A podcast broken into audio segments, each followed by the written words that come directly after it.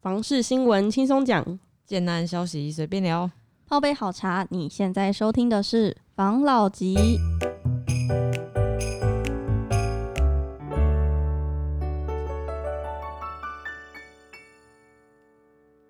关心你的房事幸福，我是房老吉。我是大院子，我是茶汤会，我是五十岚，又到我们五十岚的 A K A 房事小菜的分享时间呢、大家久违了，有想我吗？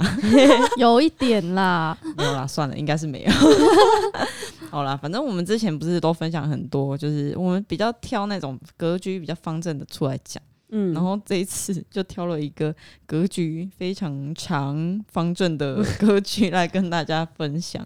好哦，有点期待，反正大家也知道，那个北市最近在明年它的南北环捷运要开工了嘛，嗯要动工了。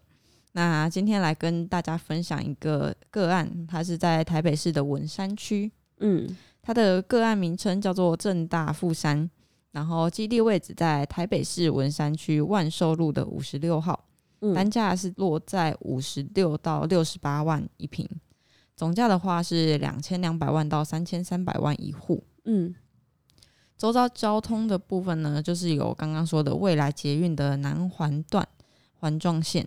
那目前就是等到明年会开工，然后就是有高速公路的北二高、快速道路的信义快速道路。周边的配套的话，学区有正大实小跟正大附中，超商跟卖场的话有这个 Jason's Market，然后传统市场的话有木栅市场。嗯。热门的商圈是正大商圈，医疗机构有万方医院，然后其他的部分还有像是猫空这些的周边配套啦。嗯，然后它的个案的规划，它总共是一栋，总共其实只有九户住家，嗯。楼层的话是地上五层，地下两层，然后车位的话就是只有机械式的九个。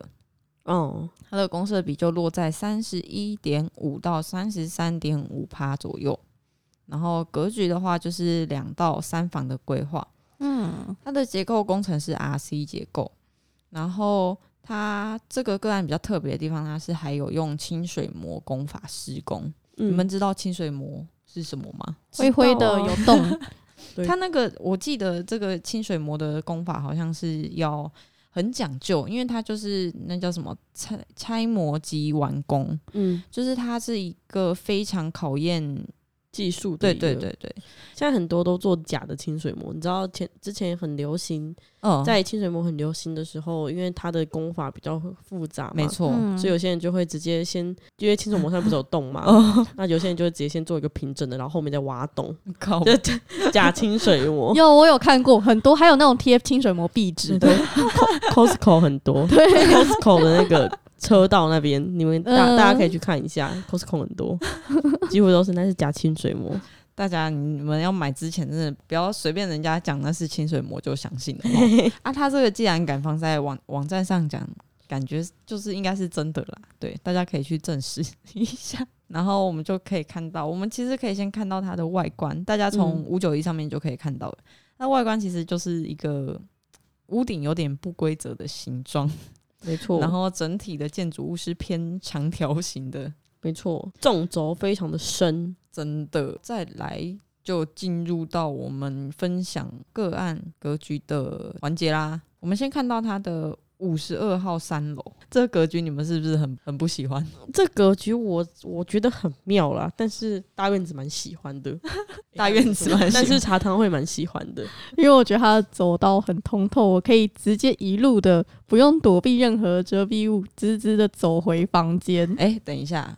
我记得我们之前有分享一句，整个空间都是我们的，都是我们的伸展台嘛，差不多就是这个格局了。差不多。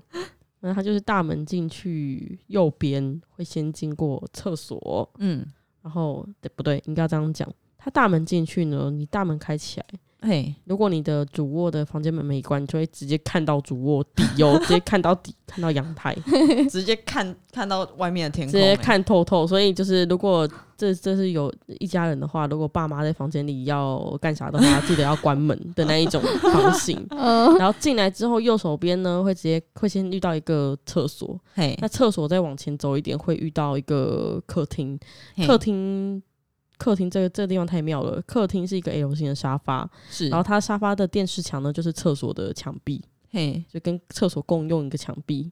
那在你坐在沙发上面面对电视墙的时候，左手边呢是一个一字形的厨房，哦，非常的色香味俱全的一个地方。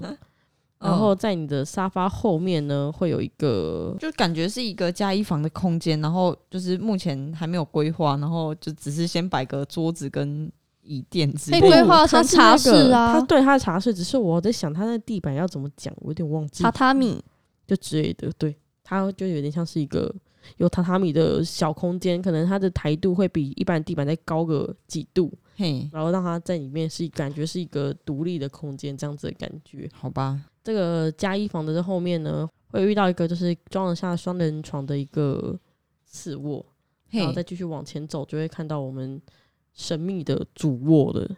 神秘的主卧，你有觉得它神秘吗？这主卧很神秘，这主卧可以从你主卧可以从门口直接看到那个看到大门口这件事情太神秘了。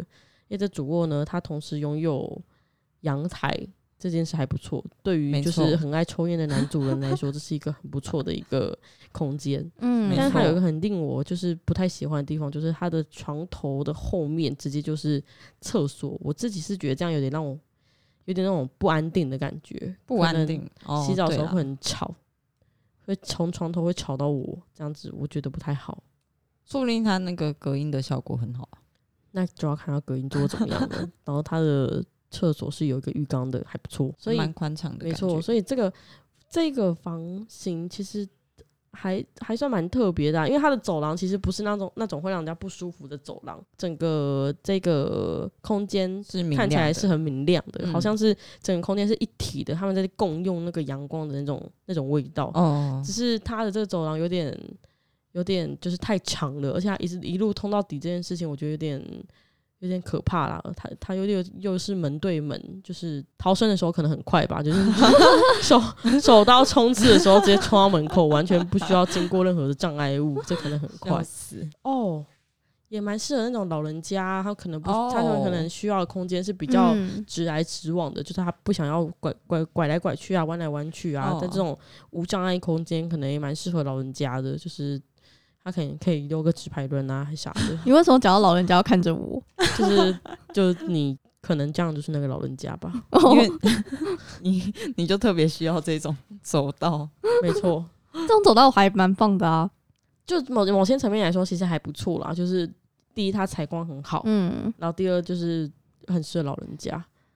我觉得他的主卧如果把他的床头转向，转到哦转到门的那一侧，哦那叫衣柜那边，把那衣柜哦打掉，然后那个次卧就把它规划成更衣间，完美解决这个你刚刚说的那个问题。把次卧规划成更衣间，直接少一间房间，哪哪里完美？自己住啊，是可以啊，自己住那么大也是蛮好的。你很有钱，我知道，真的真的要很有钱才可以做到这件事。我有钱就会做这件事情，因为我觉得如果他床头转向，它就是一个很舒适的空间，你也不会直接看到你的床。嗯然后再来就是，嗯、他我还蛮喜欢他客厅后面的那一个，有点像是小合适的小合适的那种，感觉，就是如果你吃饱饭可以直接坐在那里。他那个厨房就离那个客厅很近，可能有人在煮菜的时候就会有那个油这样子烟味，对。哦，对啦，或是如果我在炒菜，然后后面有那个电视声，它干扰我边炒边看电视 边炒边看电视，它你可以就放音乐啊，用电视放音乐，多 chill 啊！真的很糗哎、欸！哦他的那个那还不错他的炉子为什么是纵向的啊？怎么那么奇怪？可是我觉得它这个那个炉子看起来像是规划给那种不太会煮饭的人用，它它就只是只是有一个台面，可能放那个微波炉或是那个嗯 IH 简单的那种卤面吧，可是它这个蛮蛮妙的，真的。或是煮水用的。纵向啊，它旁边那么空，为什么不用？这个蛮奇怪的，还蛮厉害的，可以研究一下。真的。好啦，那我们来分享另外一个格局。刚刚看到的是一个二，比较像二加一房的，因为它有两个卧室跟一个合小合室嘛。嗯，然后现在看的格局的话，它是一样是算两房啦，虽然它的次卧感觉是硬格的，没错，然后它只能放得下一个单人床，对吧？一个单人床，然后就是空间明显狭小很多。那这个格局它是在五十六号的二楼跟四楼的一个格局。这一次开门的地方入口是在整个空间的中间。那我们进入这个空间之后呢，右边它算是有一个蛮大的玄关空间哦。然后右边会先看到我们的客厅。然后客厅的后面有一个有点像是书桌的这种感觉，嗯书房，对对对对，有点那连着书房这样子，电视就在前面，能能能好好看书吗？然后然后它的客厅一样是有一个阳台的规划，然后客厅的右边就是厨房，一样是一个 L 型的厨房，厨房后面一样连接着阳台这样子，嗯，然后诶，它这个阳台也是。蛮妙的哦，因为它它的入口一进来是感觉有一面墙把，就是避免开门见灶嘛，所以它有感觉有设置一面墙是把那个厨房的空间稍微挡掉的，嗯，对，所以你要稍微绕一下才进得到厨房里面，然后厨房这边是通过一个小窗 它是通过一个小窗，可能把那些可能油烟啊之类的排排到阳台那边。然后阳台的入口在另外一边，就是你进门之后要先往左边走，然后才进得到那个阳台。阳台的对面它又是一个浴室了，然后它这个浴室就稍微比较简单一点，就是洗手台跟马桶跟淋浴淋浴的空间。然后它整个淋浴的空间感觉也是偏偏长的，它真的是这个格局什么东西都偏长诶，都是用长方形去规划。也是蛮蛮特殊的啦，好，然后我们再往里面走一点，会先看到次卧室，然后次卧室因为刚刚讲它就是一个有点像硬切割出来的空间，所以它没有一个对外的，就是它没有一个采那个窗户可以做采光，嗯，有啦，有吗？哪里？他接到天井了，你有看到吗？哦哦，你霸凌他，有啦有，他也是有给他一个采光，是的。好，它好，OK，它有采光，但是空间上看起来就是比较狭小一点啦。然后床也明显窄了很多，对啊，哎，他很贱呢。哦，他明明窄的床还画两个枕头，真是不要脸呢。这 你没有发现吗？他跟上 他跟上一张用一样的同样的枕头 跟同样的床，只是他拉他的宽度而已。Hello，设计师，对耶，他宽度不一样，超没水准。Hello，设计师，枕头可以换一下吗？设计师偷空间哦，没有啦，说不定一个人也要很多个枕头啊！我不信你们一个人睡只用一个枕头，我一个人是用了三个枕头，没错。嗯，那他是不是蛮好？他蛮贴心的。好啦，好，然后反正再往里面走就是一个主卧的空间。哎，他这主卧真的是也是蛮大的。反正这个主主卧一进去呢，会先看到一个衣柜，它就形成一个小玄关的感觉。左边呢是一个化妆台哦。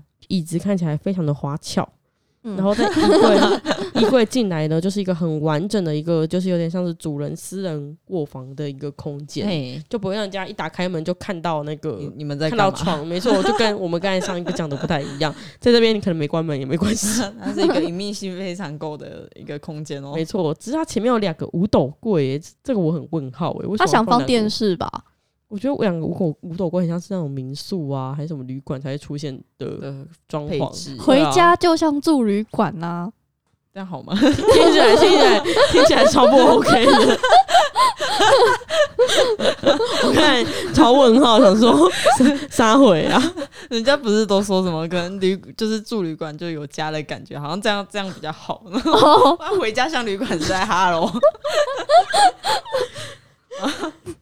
哦，好了，按按你们刚才讲到五斗柜那边，没错。然后反正这个格局的话也是有阳台嘛，这边的规划都是主卧有阳台的，我觉得就是还蛮舒适的啦，自己觉得。嗯，但是他的厕所还不是一样规划在床头。对呀，然后。嗯，虽然也是有浴缸啊，诶，不过至少因为我们刚刚看的那个格局，它的床头的位置对到是淋浴间，所以可能会比较吵一点。但是它这个床头对到是马桶的位置，没有马桶的水箱很吵，好不好？有比较好吗？马桶的水箱会在晚上的时候一直咕噜咕噜咕噜。好吧，那好像都差不多。不过它这整个空间。让人家的感觉是一个我自己会觉得还蛮舒适的啦。那我们今天分享的个案就到这边喽。好吧，哦如果大家喜欢长长的房子，可以去看一下。没错，那我们下次再见，好，拜拜拜拜拜。谢谢大家收听房老吉。拜。